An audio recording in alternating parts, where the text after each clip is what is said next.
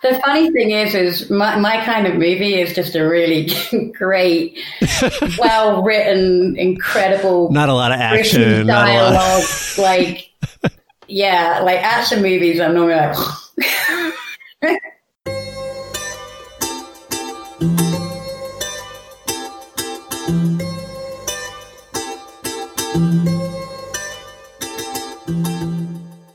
Hi, I'm Tim. Welcome to We're Only Human. This is a podcast celebrating the resiliency of the human spirit by exploring journeys of people from all walks of life. There are often little nuggets of wisdom we can find in another person's story that we can then apply to our own lives. We're not perfect. We're not alone. We're only human. Today I'm joined by Hannah Betts. She's a daughter, a wife, an aunt, a competitive professional skydiver as well as a stunt performer, a Hollywood stunt performer, numerous awards for competitive skydiving. And when I was looking at your list of the movies you've performed stunts in, I mean, Captain Marvel, Hunger Games, Jurassic World, Call of the Wild, Once Upon a Time in Hollywood, uh, and numerous TV shows and commercials. Yeah, what what a fun. I, I will ask this though. I'm looking at the list of things you've done stunts in, yeah. And you did a stunt, I guess, in Fuller House, the Netflix oh. reboot of Full House. I was curious what kind random. of stunts are happening on that show. I had to think about that. I was like, no, that wasn't me. I was like, oh no, I did do an episode on that. uh, um, oh, it's so funny. It, it's it's funny because stunts happen um, in a lot of shows you wouldn't really think about, especially kind of random low key comedies like that. If anyone's ever falling over guarantee it's not the actor or actress. It's quite often a stunt double or a stunt person. Okay. Um, so that particular time, I, I, actually wasn't on camera. I was there to set up a stunt for one of the actresses to make sure it's safe. So quite often we're the uh, quote unquote guinea pigs. Um, we figure out how to do something safely and then train the actress. And it was it was so random. I had to wear this giant um, dress on a catwalk. I think it was like a a wedding convention or oh, something, oh and I had to fall over on a catwalk. So it was very strange. Day in the life. yeah, I was gonna say, is that not to suggest that any of it's ever boring, but is that more on the like less thrilling side for you when someone calls you and says, "Can you just fall over?" You're oh, kind of like, yeah. yeah I, I mean, can, that's kind of like the bread and butter. We we end up falling over a lot. And the funny thing is, is sometimes it's the small things like that, just falling over on concrete that even though it seems very low key are the ones that hurt the most. oh, I would imagine. Um, but um, yeah, our job goes from kind of um, zero to 10 pretty quickly. So some days it can be literally sitting around for eight hours waiting to get to your stunt and then suddenly it's go, go, go. Sometimes you turn up and do absolutely nothing because everything's changed. Sometimes you turn up and you don't have a moment to sip a cup of coffee before you're on stage. So it just you never really know what you're going to be handed, especially on TV because TV moves very fast. Um, on movies, there's a lot more prep involved, but yet you definitely kind of going on a day to day basis to find out what's happening. Is that part of the appeal for you? The that that idea of like it's always different, like you're never having the same day or the same afternoon. Yeah, very much so. Um, I, I really like the challenge of even though we've trained for lots of things, you're obviously never asked to do the exact same thing twice because everything's different. Every wardrobe's different. Every set's different. Every actress is different. So it is fun kind of just turning up and being told roughly what you've got to do and then put your own spin on things and hope they don't hate it. And if they do, they'll tell you and then you'll do it again. Sure. I mean, fall, falling over on Fuller House is one thing I saw. I mean, you have a bunch of pictures on your Facebook of the various works you've been a part of. And I saw, I forgot what movie it was, but uh, something where you were um, tied to the back of a pickup truck underwater. And then I think, mm. was it mm. Call the Wild, where it looked like you were, I haven't seen that movie yet, but you were in like frozen, it, or appeared to be like Arctic waters. Yeah. Well, I, I do a lot of um, water work.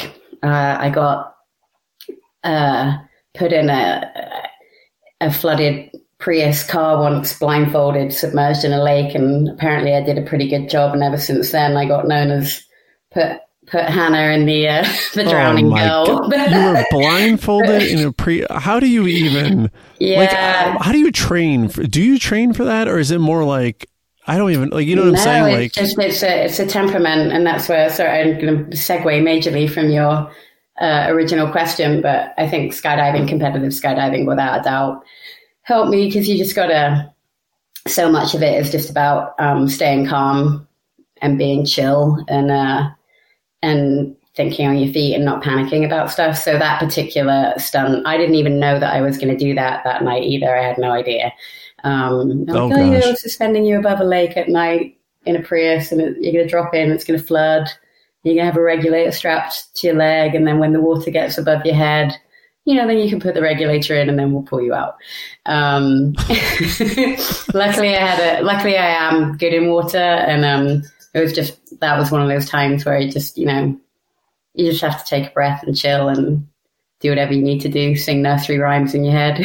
keep yourself. You, you said that competitive skydiving prepares you for that, for being yeah. calm.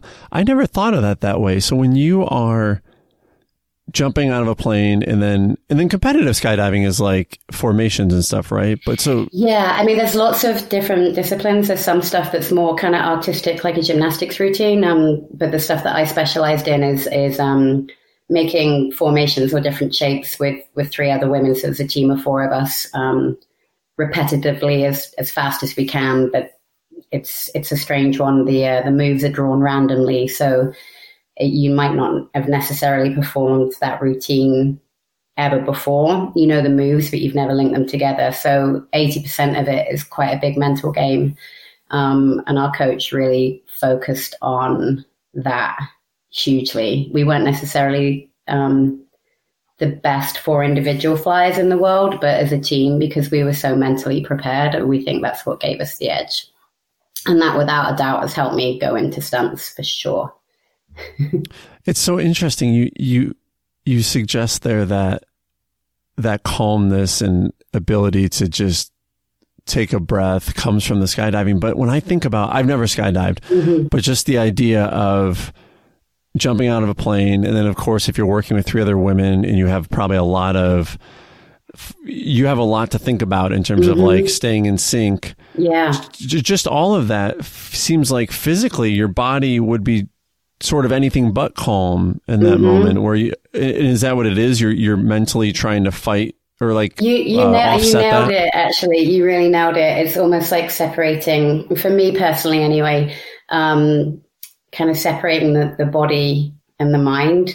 Okay. So um, I always struggled with nerves in competition. I always got incredibly nervous. Um, some of my teammates just managed to be very zen and, and not get nervous and just do it. And no matter what technique I tried, I, I always got the physical nerve nervous feeling and the amped up adrenaline feeling. So what I just kind of learned to do was my my brain would almost talk to my body and go, okay, okay, you do what you want to do. You have the you have the high heart rate and the tingling feeling. I'm just gonna slow down up here in my brain. And so I try and I literally talk to my body like it's a separate entity. Like you do you, and I'm just gonna be chill and, and calm oh, and slow okay. up here. Yeah.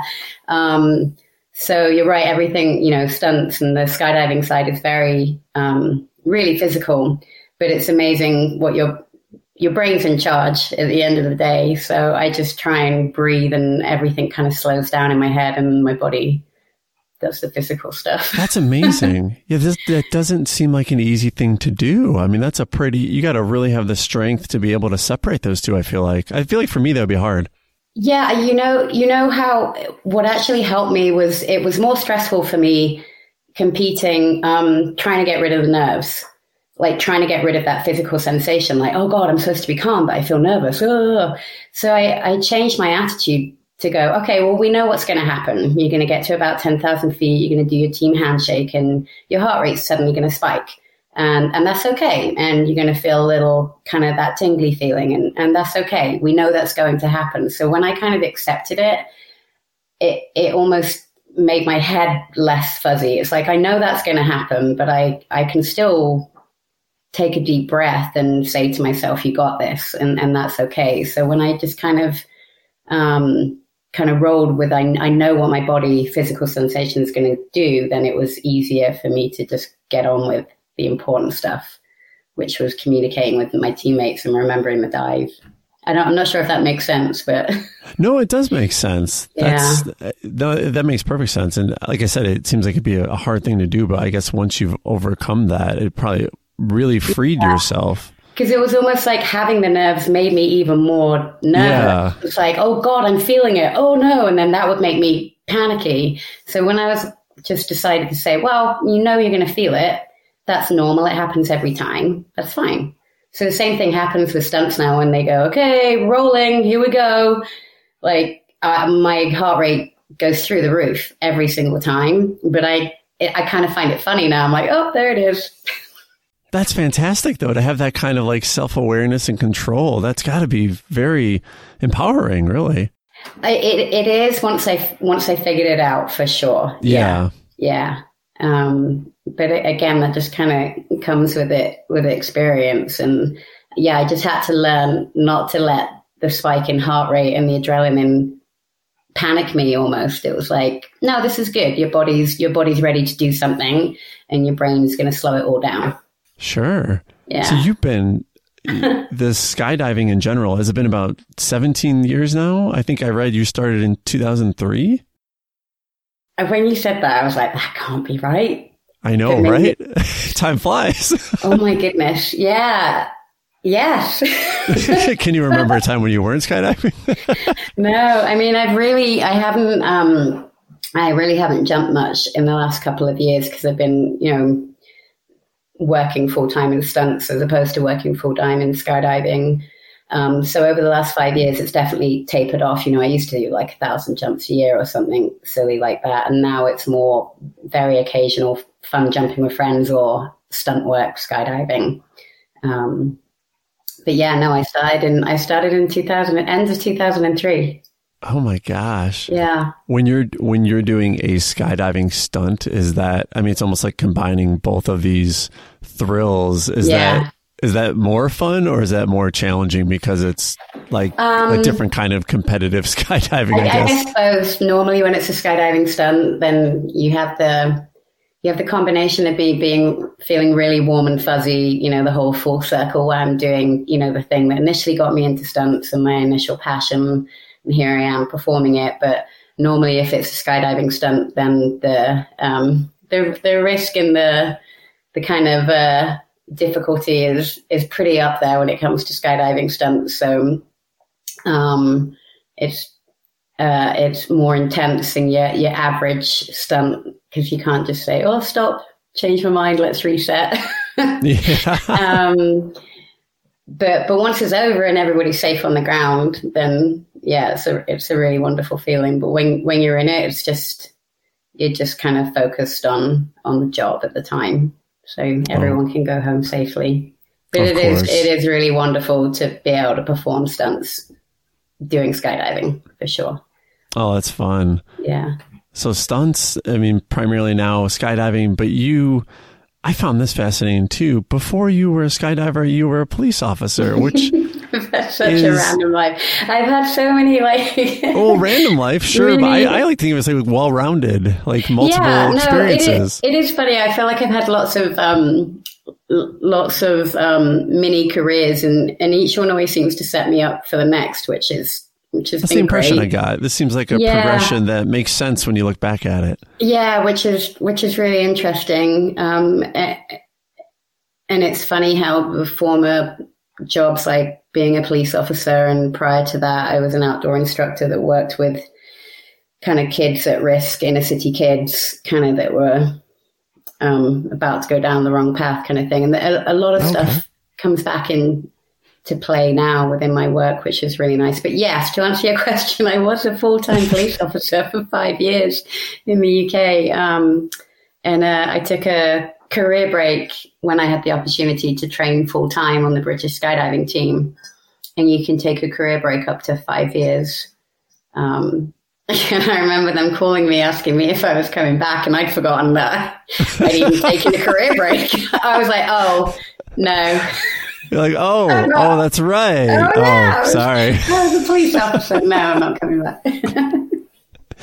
So when you were the, um, this is the time you were a police officer, and that's kind of when you got into competitive skydiving. Yeah. So this is when you started training And from what I understand, training seems to be pretty intense. Yeah, it's it's very intense. Um, if you're holding down a, a full time job, then it's you know training on the weekends and quite often, if you if you can, traveling normally to warmer climates where you know you've got the guarantee of the the weather, so you can get as many jumps in as possible. Sure. Um, the UK has a phenomenal skydiving scene. Um, but we're you know we're beholden to the weather patterns and summer's great but even then it's not that reliable. So quite often it, um, training with a team if you're serious it means a lot of uh, financial sacrifice and a lot of time um, sacrifice as well.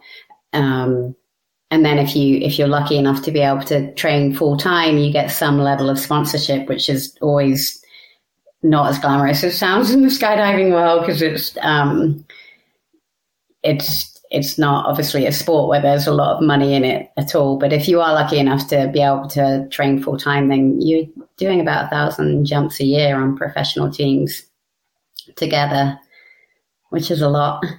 Yeah, I mean, was that like two jumps a day? No, I mean we the way we would do I mean, on it. average. Uh, yeah, for sure. You, you do somewhere between ten and twenty skydives together in a day. Wow. Yeah. My gosh. Yeah, pretty physically and mentally demanding. Yeah, seriously. Yeah. yeah. And it's not just you, it's, you know, you're part of a team and, um, yeah, you, you learn a lot about yourself for sure when you're working with three other people in such close quarters all the time. Oh, yeah. what did you learn about yourself during that time? I mean, we one we we were lucky to have it's it's hard to find four people with the same the same goal and the same drive. Like all all it, we were lucky in the sense that there was four women that were prepared to give up everything and do anything to go to the world championships and win. Because if you don't have that, you're going to come across any obstacle and you're just going to stop straight away. Um, like our coach said, like success is just getting over one obstacle after another. The obstacles are always going to be there. It's just whether you decide to try and charge through them or not. Um, it's always going like to be tricky. That. yeah, it's it's great advice. It's never going to be smooth. It's not just about hard work. It's just about figuring out. Oh, this is tricky. This this came up. Oh no, or someone got hurt, or we can't train now. Like that's inevitable. But um, um, for me, really learning to take on my my own mistakes. Um, I was always very scared of, of failure and admitting when I'd done something wrong, and so that's quite hard um, on a team when you have to talk about why certain moves didn't work. And so getting over myself and realizing none of us are perfect and we're all going to make mistakes and and everybody's in this together.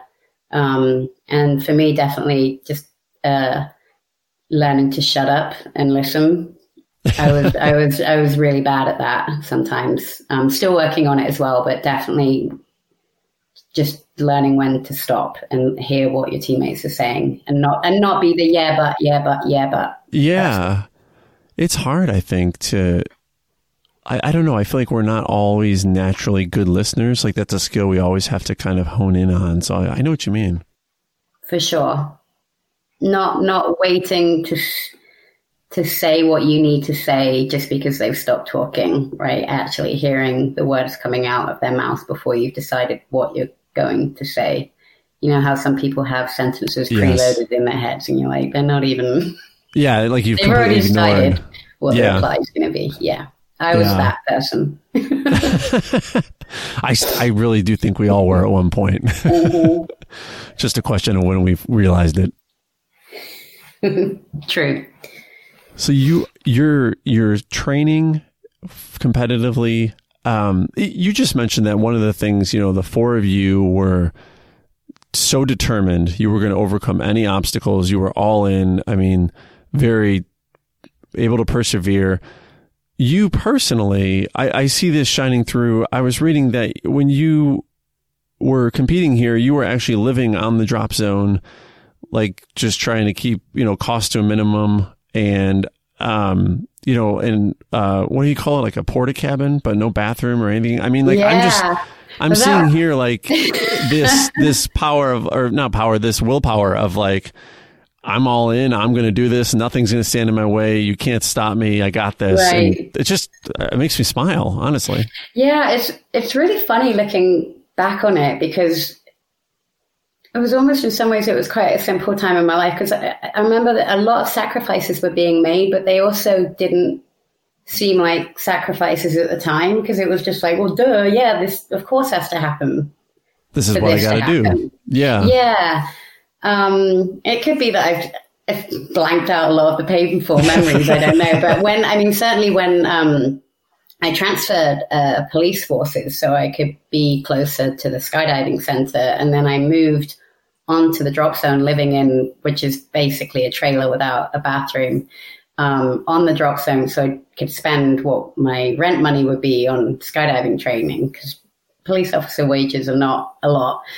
Um, Sure. and skydiving is, is not cheap. So I did that for a few years, which was great. And then um, we, the, the, the team that I was on that was going to the World Championships, we were really lucky to get some funding for the first year. Um, and we all uh, also realized that if we didn't quit our jobs and train full time, there's just no way we were going to win the British Nationals to be able to earn that slot to go to the World Championships because we were up against the current world champion team, which happened to be the British skydiving team. We were just this crazy underdog team that everyone was like, oh, that's cute. They're trying to do that. And, and we knew we had the potential, but we did not have the experience. And so, like, four women, all mid careers, like in their 30s, were like, yeah, let's just quit our jobs. okay. we just could quit our jobs and win the championship. It's as simple as that. Um, and then the, the funding on the second year went down to basically almost nothing. And so when we were training out in um, California at Skydive Perris, we would do things like uh, sublet, rent out the, the house that we were all staying in um, to like military training groups that would, would come in, and we would then sleep in the um, in the hangars, in the airport hangars. So we would have money to train. I At just the I time, it felt love more like an adventure than anything else. Now I'm Yeah. like, what on earth? what are we doing? Well, like you said, you know, for a few years you were living in the trailer without the bathroom. I mean, when you think when you think about that, like very simple. I noticed this. The very simple things in life, like uh, you get up in the middle of the night, you have to go pee, right? I yeah, mean, I like have to go outside that. and go to, Yeah. the, to the bathroom. So they're like in the pitch black, freezing That's what cold. I'm thinking. And if it's Yeah. cold outside, like that's a big deal. Like that's a, a quality of life thing that I, you know, it would be hard. Uh, Like you said, it's a sacrifice you Yeah. made, but to me, that But just again shows the crazy thing is, as I look back, and I don't remember thinking at the time, God, this is hard. I just remember thinking, yeah, I, I'm skydiving. This is great. Yeah. Well, it, it also sounds like a little bit of you had the mentality of this is an obstacle. This is what I have to do to overcome it. And Yeah. It's that simple. Like, what else would I do? That's, Yeah, and I think in my head as well, you this is something that has always got me through as well. It's it's just temporary. This isn't it, you know, just when things are oh, particularly okay. bad or are hard. So it's just temporary. It's not forever. So you And kind of thought, well, yeah, I'm, I'm not going to be in this trailer forever. It's just a stepping Yeah. stone toward this next. That's a great way to think about Yeah. it. I like But- that. Yeah, at the time I just remember thinking, Oh, this is cool. I don't have to pay rent and I get to skydive. How lucky am I? Honestly, it felt lucky. Living the dream. I mean, Yeah. that's what you wanted. Yeah. that's a great way to look at it. Uh, so you mentioned you were you were then training in LA. I'm I'm curious how did you end up connecting with Hollywood and you know Yeah. was it you were in the area cuz I I That think about world. Yeah, the crazy world, but it's also a world built on trust. I mean, your Mm-hmm. next job is only as good as your last job and Completely. and who you know and who you've built relationships with. So I mean, you know, some might look at your I don't know what you call it, the real your resume, Yeah. you know, now and like, well, yeah, Right. she's in all these action movies and everything, but But you have nothing when you yeah, start. but you when you started, you weren't doing Captain Marvel. So I'm curious, like, where, how did we end up getting into that arena? It's um kind of in a, a similar vein where if you speak to most full time stunt performers, um, nearly everybody comes from a speciality background. um, where they've excelled at something, be it gymnastics or martial arts or, you know, horses or in my weird way, um, skydiving. Um, normally you've kind of proven that you got to the top of your game in something. And quite often you're hired to do a speciality stunt because of the skill that you have, um, which is what happened to me. Um, I got a call from um, uh, a guy called Craig O'Brien, who's an incredible skydive videographer who had been called by the stunt coordinator for Agents of S.H.I.E.L.D. on season one, just as it was starting. You know, they didn't even know if this thing was going to take off or not. Um, it's a small Marvel TV show. And uh, they just needed a stunt double for one of the main characters there, but it was um, like a free fall sequence. And the stunt coordinator, even though there wasn't actually any skydiving involved, the, he really wanted a skydiver that could rep like understand the mechanics sure. of what the body position would be, blah blah blah. Um, I'm also lucky as well. I, I, I, am lucky that I have a background in um, gymnastics as well. I did a lot of gymnastics as a kid and swimming and lifeguarding, so I kind of had some decent kind of all roundish skills that definitely helped in the stunt world. But um, I was brought on to to do that for that particular scene, and I get I made a pretty good double for this girl, and the stunt coordinator I was just so lucky, I guess, saw something because normally it's like, okay, thanks, bye. You know, she's not experienced. But he yeah. actually said, hey, like at the end of the day, he literally was like, what else do you do? What's your background? And I kind of told him, I was like, oh, I don't know. Like I grew up doing gymnastics and dance and, you know, scuba diving and lifeguard. And, and he was just like, is this something you want to do? I was like, yeah. And he's like, well, I got more work for you on Tuesday. Come back on Tuesday. You better start training, and I'll I'll hire you till you fuck up. What he said. Um, and and don't get me wrong, it wasn't like oh perfect, my foot's in the door, yay, yeah. now I'm working. Yeah. I mean, the the jobs on Agents of Shield were very few and far between, but it was a fantastic building block, and um, the stunt coordinator Tanner Gill really kind of took me under my wing, and it I was just very lucky that the nature of the stunts built up to a higher degree each time whenever I was on that show. And in the meantime, I started doing um, driving into Los Angeles to train at different places, which I would lived like between an hour and a half and three hour journey away. Um, I spent my like a long time on the freeway just going to try and meet people, train where other stunt people trained, going to meet other stunt coordinators, and and I and I hated every minute of it because I'm a small country girl from the UK, like grew up in a tiny village. Um, Hollywood was just the most, and LA was just the most intimidating place for me ever. So the whole, I was like, I just want to do stunts. I don't want to go and meet people.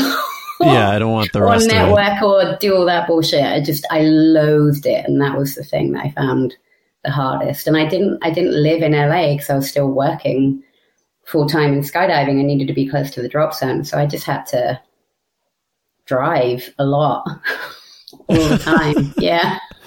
How do you battle um, that though? I mean, because I, I understand not enjoying. I, I'm similar, you know, the whole I don't know what you call it, but like you said, that whole side of it where it's all you know schmoozing and networking and all mm-hmm. that, and but but to some extent, like I said earlier, you you kind of it's like a necessary evil for that industry where you have to, you know, people are going to call people they know that perform well and do good work yeah. and are reliable. How do you battle that then? How do you balance that of like, well, I know I'm good at what I do, but how do right. I, you know, ensure people know that? I it was interesting. I I I first, one of the reasons I hated it the, the, most initial is because I'm sure you'd be surprised to hear that in Hollywood there's a lot of inauthentic people. Just a few shock. here and there. um, but there's also a bunch of really rad, down to earth, hardworking people, especially in the stunt um, industry. Um, when I first started, I, I, felt incredibly awkward in a lot of training or social situations because that I realized that I have quite a high inauthenticity bullshit detector. And when I'm around people like that, I get incredibly uncomfortable. But for the first year or so, when going to meet other stunt coordinators or go training, I was kind of behaving in a way I thought I was supposed to, based upon a lot of other people's behaviors and like, hi, nice to meet you, saying all the right things. Um, Sure. and it was horrible and I didn't feel connected to anything or anyone. And then when I was just like, can I swear on this or not? Sorry, I keep swearing. Sure. Authentic, right? Gotta be When I, authentic. in my head, I was like, you know what, fuck it, I'm just going to be me because this is doing my head in. Whatever I'm supposed to be or not be, I can't handle it anymore. So I just stripped everything away. And when I went to meet people, I was just then me. And whether that means being slightly sarcastic or jokey or chill or not, or just Sure. less, you know, I'm, it, it, anyway, something shifted and I found the right kind of group of people, you know, when you just kind of shed the layer of inauthenticity. And then I found that people connected a lot better to me as well. And I stood out more because I was just being myself and wasn't trying to be this perfect little preppy Yeah. stunt girl, you know. Um, so that's how I got through it. But the the first year or so was just ugh, I hated it. Um, it was so, and when you're starting as well, there's just so much comparison and so much competitiveness, and I um. I love being in environments where other people are helping you and trying to thrive, especially like other women trying to help you thrive. And if you're around the wrong group of people, it can be a little bit crushing at the beginning. But once I kind of shed all of that side of things, everything became much easier. That's So, great. I yeah, mean, I imagine you feel much more. Yeah, I imagine you feel much more comfortable now in your Oh. own skin and what you're doing, and you feel probably more at home than you did, you know, prior to that year. Yeah, completely. I mean, it was a good few years, and then you still battle with it every now and then when you don't get hired for a job that you think maybe you should have done and someone else got hired. And you can drive yourself crazy asking yourself why those things were. And sometimes it can just be it's because you're right-handed and not left-handed. But in your brain, you're going like, "Oh my god, I said something wrong, or they hate me, or I'm too fat, or I'm too thin, or I did something, or I'm not good enough or you know and you just have to learn to let all that stuff go. And you can only just put your energy into what you're doing. That's the only thing that you can control. Um, so it's been a, a huge life lesson for someone that's a complete control freak and wants to know the reason for everything it's been really good for me to be able to just go well you just got to do you and as long as you're on the right side of your moral compass then life's good Do you do you consider yourself someone who desires control? I mean, you know, control freak esque. mm. Yeah, yeah. yeah, I know. I'd, I'd be lying. I would be absolutely lying if I said, no, I'm super chill about stuff. I am definitely a bit of a control freak, but I'm every year more aware of it and trying to figure out which bits I can let go and which bits work for me. You know, you know, I'm a pretty driven person and that's got me places. So I'm not going to let it all go, but I can definitely loosen up on I, parts of it. I would agree that you're a pretty driven person, which is a great thing in my eyes. right. But that's got to be. I mean, I think desiring control is hard anytime, Mm. but especially, I mean, in the work you do, where, like you said, I mean, there can be instances where it's out of your control for very seemingly trivial reasons, just because of the nature of the production you're working on or the story that's trying to be told. Yeah, hugely. Or then when you know you've you've got a stunt dialed in and you know exactly how to do it and you know it better than anybody else and you know your body, you know how something's going to work, and then suddenly an AD will come in and be like, "Oh, we don't need this prop here. We're going to move it two feet to the left," and you you just want to be like. "Ah." Yeah. oh, jeez. no. Like there's so many different variables going on constantly. You know, you're trying to listen to a briefing that the stunt coordinator's giving you while the hair and makeup are trying to pull you away to fix something completely trivial and not important. Um, and you just have to, so you have to learn to breathe and speak politely to people and prioritize and realize that, you know what, there's some stuff I'm just going to have to figure this out because it's, I'm not in charge right now. yeah. It's that's a tough thing to acknowledge. I think Yeah. for all of us, even people who are more comfortable with control, because Right. no matter whether or not you're comfortable or not with control, at the end of the day, there are many things you just cannot control, and that's nothing you can do about it. No, you spend all your energy trying to control something that you're never going to get grips to it. And you're just like, great, you spent all that time and energy on something that you were never going to get on top of. And you yeah. could have spent all that time and energy on something so much more positive. So. What is it about the the stunts that is it the that you enjoy? Like, is it the thrill? Is it? We talked a little bit earlier about like kind of there's always something new and different, which right. I'm sure is a great feeling. Yeah. But like, do you? I mean, just get a thrill out of you know trying being underwater and jumping off, you know, and all this stuff? Like, is it just yeah, kind of exhilarating? I do. It's um, it's a whole combination of why I like it. I I, I definitely do enjoy um, the challenge of doing something that that is scary, but knowing that you you you can do it. It's just it, you know it's all risk assessed. It's not like crazy Yahoo stuff. We train and we figure it out, and it's calculated. And sure. I, I, like the mental aspect of of doing those challenges, and it, it is a cool thing to do. I mean, when else are you? I mean, the job is ridiculous because sometimes I'm just sit there, you know, in a harness in a ridiculous competition, in a ridiculous wardrobe or costume, and flying through the air, going, "Who does this as a grown up? Like, how is this my job?" Um, so certain things like that, you get to do things and go to places that you're really really lucky and blessed to do, and you're getting paid for it. And um, I, I, really enjoy the teamwork and the kind of camaraderie of it as well, particularly in stunts. Um, m- most stunt performers are pretty just down to earth, very hard working people and you get to hang when when it's a good crew of people you're just getting it feels like you're just getting to hang out and play with your friends all day um, which I think is just ridiculous as a job. And don't get me wrong, there are some days when it's it hurts, you're cold, your feet hurt, you just looking at the time, or you don't want to do the stunt, or you're you know you're miserable. But sure, everything else, without a doubt, outweighs you know those those painful or yucky or boring parts. You know, right now I, ca- I can't wait to go back to work, which is an I never thought I'd be able to say something like that. Like I miss going to to my work, which is yeah, cool. yeah. I. it's funny you say you can't imagine you ever thinking that, and I, I feel like, of course. I mean, it's something that you get such a positive, you know, thrill out of. I mean, yeah. you know, I, I I appreciate too. Now, I never thought about. I mean, I would imagine so much of the work you do and the the folks you work with are just physically capable and fit and like, you know, more athletic people mm-hmm. physically. Yeah. But there's this whole mental side to it too. So, I mean, you are not only exercising yourself physically, but also mentally. I mean, you must come Definitely. home at the end of these shoots just completely drained all around. Yeah, without a doubt. Sometimes it's long hours or it's nights and, and you've just done something epic.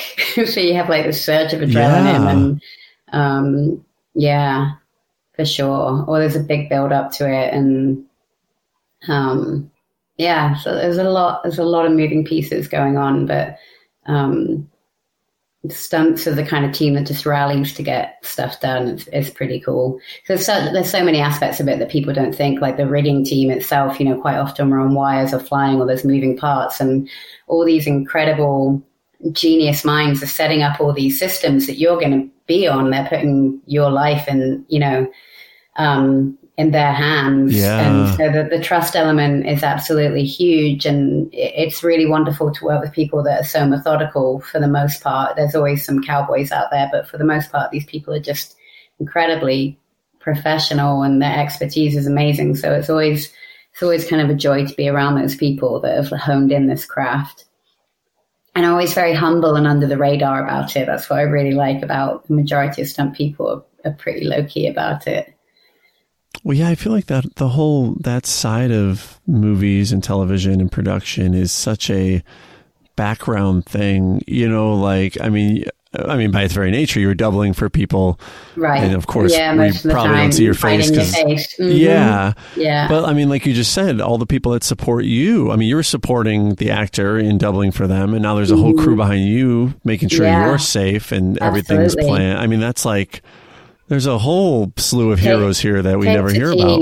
Yeah, for sure. You know, when people see like my explosion stunt, they're like, "Oh my god, it's epic! You look like a superhero." But I'm like, well, actually, what's happening right there is the special effects people created this incredible explosion that tailored just to the right amount you know, where it was going to get really hot for me, but wasn't going to completely fry me. The rigging team had been there three hours before me, setting up this whole system. The stunt coordinator had insisted on me doing another rehearsal because he wasn't quite happy with something and he was worried about the speed, you know, that I was going to hit the wall.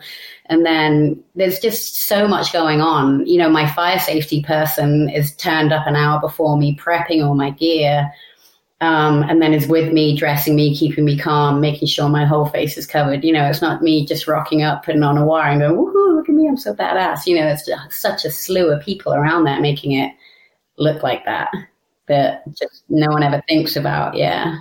Yeah, and then it's for a you know a shot that lasts maybe a couple seconds Two or seconds. Mm-hmm. Yeah, it, that that will never it's still when I turn up to a set and the amount of people that are doing things and the amount of work that's going yes.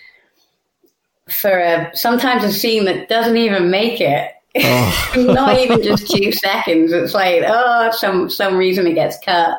It, it's just so much work for such a short period of time on TV, but it's how the magic happens, I guess. Yeah, I love movies and I love all the work that goes into it. And that, what you just said is what is, I'm trying to put my finger on why I love that so much. I think it's just a fascination with, it's really the only area I can think of in life where we are in, t- I mean, like you said, we spend so much time, money, energy, and the amount of people involved mm-hmm. to make, I mean, at the end of the day, it's going to be hour and a half to two hours, you know, for a movie. Yeah. And like, I mean, yeah, I remember this is really, I have very little background in this, but about uh, The Dark Knight, Batman, The mm-hmm. Dark Knight, when it filmed, yeah. I'm here in Chicago. When it filmed in Chicago, I was an additional PA on there. So they were doing the car awesome. chase scene. Yeah, they were doing car chase yeah. scene all summer. They hired a bunch of bodies to help block off streets. And I remember the very first day, I knew nothing, walking in the old post office in Chicago, day one, and they're like, yeah, we're going to film this car chase scene. And I think to myself, oh, well, you just, you just film it like in a day, and then right. that's going to be a short thing. And I didn't realize we were there for three months, and you do every little piece, you know, a million. I mean, you know, obviously they don't film the yeah. scene. Yeah, it was like, and that's when it hit me. I was like, oh my goodness, it's insane. Sometimes I just look around and go, I don't even know how a, a completed product comes to fruition sometimes because it's just so much stuff going on. You're just like, how does this turn into a movie at the end? The, the details and the shots, people just don't understand that that one shot that they think they just saw with their eyes in five seconds actually involved five different cameras and about a week's worth of prep to be able to get your eyes to see what you just saw. Yeah. It's fascinating. you watch the credits, and I mean, there's a reason the credits are seven minutes long because, I mean, so the hundreds yeah. of people involved. Yeah. It's nuts. It's it is it's it's a it's a crazy business. yeah. The you mentioned so one of the things you learned from from the stunts and getting in that was this the control part of kind of mm-hmm. understanding that you don't always control and letting things go. Was there anything else that kind of getting into the stunt performing more and more that you kind of learned about yourself that you hadn't realized prior? Um yeah, definitely more of the learn learn when to shut the fuck up, to say yes sir, no sir. Even oh, yep. even if you know better, like if you're not in charge, definitely the no problem, absolutely. The um taking uh taking criticism that not isn't necessarily criticism, it's just notes. Um quite often they'll have you do something and they don't really know what they um, what they want until they see something. Sure. you just do something for them, and then they'll come up and go, "Okay, but I don't want you to do this. I want you to do that and do this." And in my head, I'm like, "Oh, you just set me up for failure. Why didn't you tell me that in the first place?" And I, I would have done that. You know, I'm not saying that in my head. I'm like, "Oh." Yeah. You know, oh God, I failed. I didn't do it right the first time, and it's taken me a long time to realize no, nobody knew what they wanted. They're not saying you did a bad job. They're like, oh, we've seen that. Actually, now we understand what we need to do, or you know, quite often people are thinking 10 steps ahead and they haven't told you the thing that's in their head. They think they uh, have. Yeah. And um, I used to really struggle with kind of being critiqued when I thought it was completely unjust, especially like being set up for failure. I haven't been given all the information to do a good job. And I've learned that that's just the way they do things here. They don't know what they don't know, or they don't know what they want a lot of the time. So when they're coming up and giving you notes over and over, sometimes it's a failure on your part, which is fine, but quite often it's they're just figuring it out too. So for me, it was learning to take so-called crit- criticism or, or notes and just be like, yeah, no problem, I can do that, rather than berating myself, well, you didn't do it perfectly the first time. So things like that were really good, or for me to just swallow and let things go when I know I wasn't told a certain thing and I was told I was. Normally that would drive me like insane. Mm-hmm. But now I'm like, yeah, all right, what you can do because they're not thinking about it. They've forgotten it five minutes ago. I would, I used to lie in bed thinking about that whole scenario, you know, all yeah. night. Like, oh, oh yeah. God. And you're like, the more you're in the industry, you realize he doesn't even remember saying that to you two minutes ago, and you're now obsessing about it. So, yeah, just learning to just just chill and, and get on with it and do what people need. And if you think something's not quite right, if it's a safety thing, absolutely, always speak up. But if there's something in a conversation that you don't need to be involved in, even though you swear blind you've got the answer, just you, you don't give it until you're asked for it. It's definitely that kind of chain of command. I always want to fix things straight away, and I've learned just to be like, yes, ma'am, no, ma'am, yes, sir, no, sir. Um, so that that's good. But the more people get to know you and understand you, the more that you're kind of integrated more as part of the team and your opinion matters. But at the beginning, when you work for someone new, you just be quiet, do your job. well, and like we said, there's such a large machine at work there, a large team at work that exactly. While you are doing enormously important work, and you know, there's also how many other people doing little pieces exactly. of what's going to add up to something bigger. Yeah, no, for sure. Um, yeah, it's, it's, it's interesting. it, it, it's it's really interesting. Um, what's really fascinating is watching slowly because it's a massively male dominated industry. Um, and uh, and it's fun to watch the difference in styles when there's a lot of men in charge versus a lot of women in charge. And um, I'm telling you, if there were more women uh, in higher positions, the budgets would be slashed in half. Things just get done so much quicker. Oh, really? yeah. It's a little more overhead with men at the helm. It's just it's it's it, I just I observe with curiosity. It's just it's interesting. Communication styles, I think, are a lot better between women, so everybody's a lot more clear about what's going on. Whereas I often watch two men have the same conversation and they think they're both saying the same thing, and they're not. and you're like, oh, in two, in two hours, this is going to be a really big problem. and normally it is. But yeah, so yeah, it's just yeah. an observation. no, I I mean, not in the industry, but I can very well imagine that being because mm. it's definitely the case in other industries. So, yeah. speaking of, of men in the industry, uh, mm. your husband, uh, you met, in, he's in the skydiving. He's a skydiver? He's a stuntman. Too. He, it's really funny. We have very similar paths. Yes, he's a skydiver. He's a professional skydiver and um, a world champion in different discipline than I competed in, and full time skydiver. Um, did a lot of similar work that I did. Um, but and we both kind of transitioned to stunt work almost oh. at the oh. same time. Oh gosh! But through completely different paths and very organically through different different ways. It was it just seemed to happen naturally both for us. So he's actually a full time stunt person as well. Um, How funny! Which is funny, yeah. it, do you both enjoy that? Is there any like yeah. competitiveness of like, oh, you got that job and my job oh, isn't? No, because no? we're normally not up for the same, you know, work anyway. And, sure. and what's really nice is our work sometimes overlaps, which is great. We get to work together sometimes, which is nice. But we're often off doing our own projects, and we have kind of different specialty skill sets, which is great. So we can help each other a lot of the time. Um, so I'm kind of more gymnasticy, movement y, and he's a big kind of car guy um, and vehicles person. So it's it's kind of good for us to help each other out with stuff. But yeah, what does he do? Driving? Yeah, like stunt driving. Yeah, he do, he does everything, but but um, he's he's a really good driver. and he comes from he grew up doing um, like motocross and dirt biking and professional snowboarding and skating and all that Oh, good stuff okay. before he got into skydiving and um, hockey and so he has a whole kind of array of skills prior to becoming a, a skydiver Oh my gosh. well. Yeah.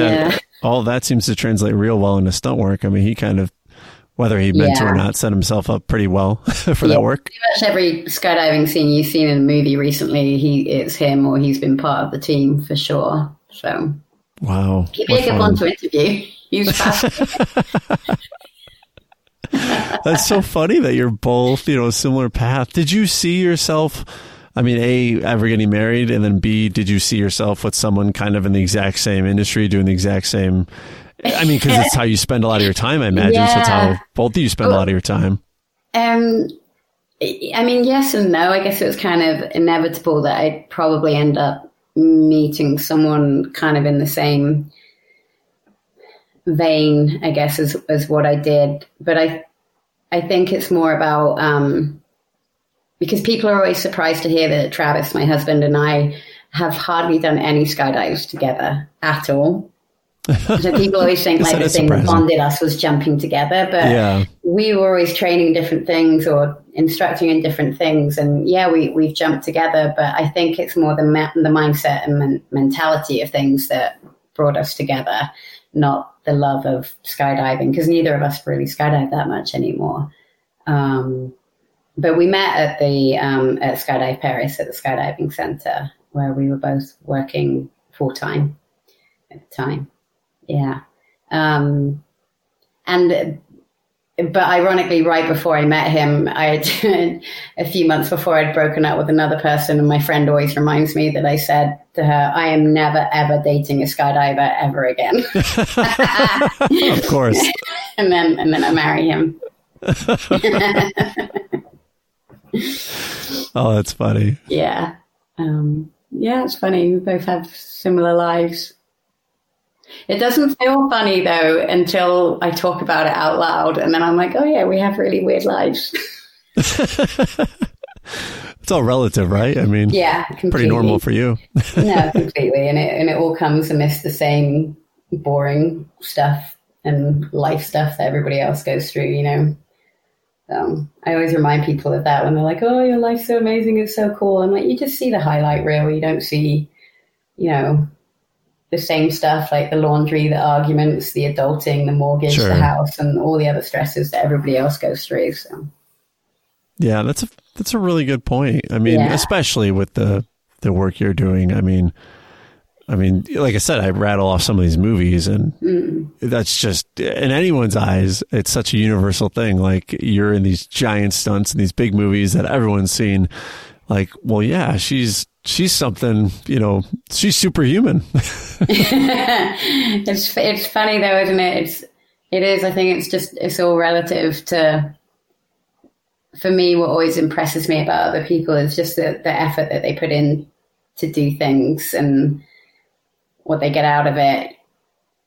Um, it, I think it's really easy to look at someone else's life and go, "Oh, look at her! It's epic. Look at what she's doing." But it's like, well, it's only epic if it's a real um, challenge trying to word this properly. It's just relative. What I do is just no better than someone that goes to the grocery store and packs your groceries for a day. It's just as important. You know what I mean? I try to remind people about that. And it, it actually, the I person that. that. packs your groceries is way more important because that's essential, as we've discovered during this pandemic. Like, my That's job is not essential true. at all. The people that are making our lives easier right now, they're, they're the ones that are important. And it's not always, you know, the glam and the validation. And I just, I'm not saying my job isn't amazing and I, and I love it, but the grand scheme of things in life, it's, it's not important. Sure, you're keeping it in perspective. I think. Yeah. I think there's that side of it, which is so beautiful. Thanks for for bringing that up. I think there's also the side of it, like we've talked about here, of how you ended up where you are today. I mean, we went through all these examples of how driven you are, of how you know it's not like you showed up one day in Hollywood and were, you know, Yeah. doing all the big stunts in the big movies. I mean, this know. was a lot of hard work. It is. I don't, it does always crack me up when a, a friend of mine says, I, can't stand it when people say, "Oh, you're so lucky." She's like, "I didn't win this life in a lottery." like, that's oh, not how this yeah. happened. You know, oh, you're so lucky. Like, ah. Have you heard of that that phrase? I'm a big fan of that phrase. Um, luck equals opportunity plus preparation. Yes, yeah. I feel like you're a, a shining example of that. I mean, do you know what? It's it's so you know it is it's so true. Sometimes i find myself it's really funny i was just having this conversation with my husband and we're, we're both big believers if if you just put the effort into something and really put it out in whatever your universe is um it, something gets dangled in in front of you. There, there's potentially something that you want. You just have to pay attention to it like you, yeah. you, you really have to start noticing when it happens. You have to acknowledge it. You have to say it out loud. You have to start prepping for whatever that thing is, even if you don't know exactly what it is. You have to be ready to say yes or do a little bit of a a U-turn in your life and take that direction when that opportunity opportunity comes. And I feel like that is really how my life has been because um like I remember when I had the opportunity to leave the police force and train full time, 80% of my colleagues were like, what about your police pension? You can't leave. What are you talking about? No, like that's idiotic. We're, we're almost panicking for me, like taking that career break. And in my head, it was like a no brainer. I'm like, no, this is like an incredible opportunity. I'm not going to say no based upon all the fears and what ifs. I'm going to say yes because of the potentials and what is possible. Um, and I think every time I've made those kind of decisions, and it's normally, even though they've been incredibly scary, saying yes, they've always been terrifying. And that's normally when I know it's probably right, if it's slightly scary. Yeah. Um, but every time I said yes, it, something really great has come into fruition. And so it, it's kind of um, been a stepping stone every single time. Like, oh, I know this feeling. I'm slightly scared, or I'm really scared. I, it's a big challenge. I'm not sure if I can do it, so I'm going to say yes. I love that. Yeah, and it, and it normally it normally works out pretty well, um, but it but it is scary. But that's, well, we've established. I think you you're okay with a little bit of of thrill and possible excitement on that side of things. So I think that's right. Totally fine. Hannah, thank you so much for chatting. This has been, oh my gosh, such a great conversation. I really appreciate it. Oh, thank you for having me. I appreciate it. It's been fun. Absolutely. It's funny that you got your start in um, Agents of Shield because I so um my son eh, he'll be he's nine, but yeah. we've he's just gotten in the past I don't know, year into the Marvel universe, and okay. I've never watched any of it. Mm-hmm. So now we're watching. Uh, we're watching them in chronological order, the movies, and then we're going to do Agents of Shield. I think is next. Okay. And so when I saw Captain Marvel, I, I just saw that a couple weeks ago, and right. I thought, oh, I wonder who she was, who she doubled in that. yeah, I've only worked on that for a really short. I think I just honestly worked on that for a day, and I just um ironically doubled one of the Shield agents. Had nothing to do with Agents of Shield. It just happened that way in, oh, a, in a, small fight. Um, but I didn't. I didn't have a, a, big thing in that. But um, but on Agents of Shield, if you guys do start watching it, I double um, Agent Simmons, the British girl, and then um, okay. And Yo Yo, she comes in. I don't know, season three or four. Simmons and I'll have to remember that because he's Simmons, he's been Simmons watching Yo-Yo. it. Yeah. Okay, he's been watching yeah. it, and then I think we're going to start watching some of it together when it fits in the timeline. I'll have to ask him; he'll probably know exactly what that is right away. it's cheesy as hell, but it's it's good family fun. I, you know, like I said, I never got into the Marvel universe, and now that I'm watching it, I fully understand. I mean, this is amazing. These are amazing, but I know Agents of Shield. People would always tell me I never understood what it was. Again, I never I know, it's attention. really funny. People are either like, "What? What is that?" or "Oh my god, I love that show." It's exactly. Like completely into it, or have never heard of it. I have no yep. idea. I think it's like that with Marvel. It's like it really is a whole universe. My nephews are obsessed with it as well. It's they know more about it than I do. it's funny, yeah. I've never been a big like superhero person. No, um, me neither. But like, the, and that's the why. The funny thing is, is my, my kind of movie is just a really great, well written, incredible, not a lot of action, not a lot. dialogue. like, yeah, like action movies. I'm normally like, very funny. Speaking of which, uh, just a random question: uh, Do you watch a lot of um, the work you're in? Usually, like, do you watch it for pleasure or to like see, Yeah. oh, did I do I've that well? some- Or if I've done something big, um, more marginally big, I'll, I'll want to watch it because one, I'm always curious as to how they end up editing it. Mm. Um, sometimes it's completely egotistical because I want the footage for my reel and I want to post it. Sometimes it's just out of curiosity to see, oh, I wonder how that kind of shaped out. Um, and, and quite often it's for me to find out whether I landed on the concrete five times unnecessarily when they insist that they're going to put your landing in and not cut to the actress. oh no, And then quite often you're like, oh yeah, look, there it is. They cut it right before I hit the I feel like sometimes maybe you don't want to know. I know. Torture myself. Oh, I never thought of that because you. I guess yeah, you don't see any cut of the movie until it's out. Yeah. Oh, that's Yeah. got to be nerve wracking. It is. It's really weird. Quite often we get to see the stuff on the monitor on the day, and we'll kind of have friends try and secretly record it. So you've kind of got the raw footage before they butcher it. Yeah. Um, but there are some times when you're like stoked at how it came out, and there's other times you're like, what? you're just angry. but then again, that's a great definition of things that are outside your control. exactly. Which can do. There's someone else's entire job whose Yeah. it is to narrow. We're not, we're not curing cancer here. Let it go. Oh my gosh! Well, thank you so much. Thank you for having me. I have no idea if what I'm saying is marginally interesting to anyone. Oh, I really, like I said at the beginning, I'm a firm believer that like I, because I do this myself and I know others do, but like even oh my gosh, in our conversation, there were so many things I'm like, oh, this is something I could take and take away and try in my universe, you know. So I think people do that all the time, and I'm the same way. I always think no one's interested in what I'm doing, but then I always remember like. People are, you know, th- there's Yeah, things, the things you uh, least expect that are like the most mundane or things that you know and have known for years could be brand new to someone, you know. So yeah.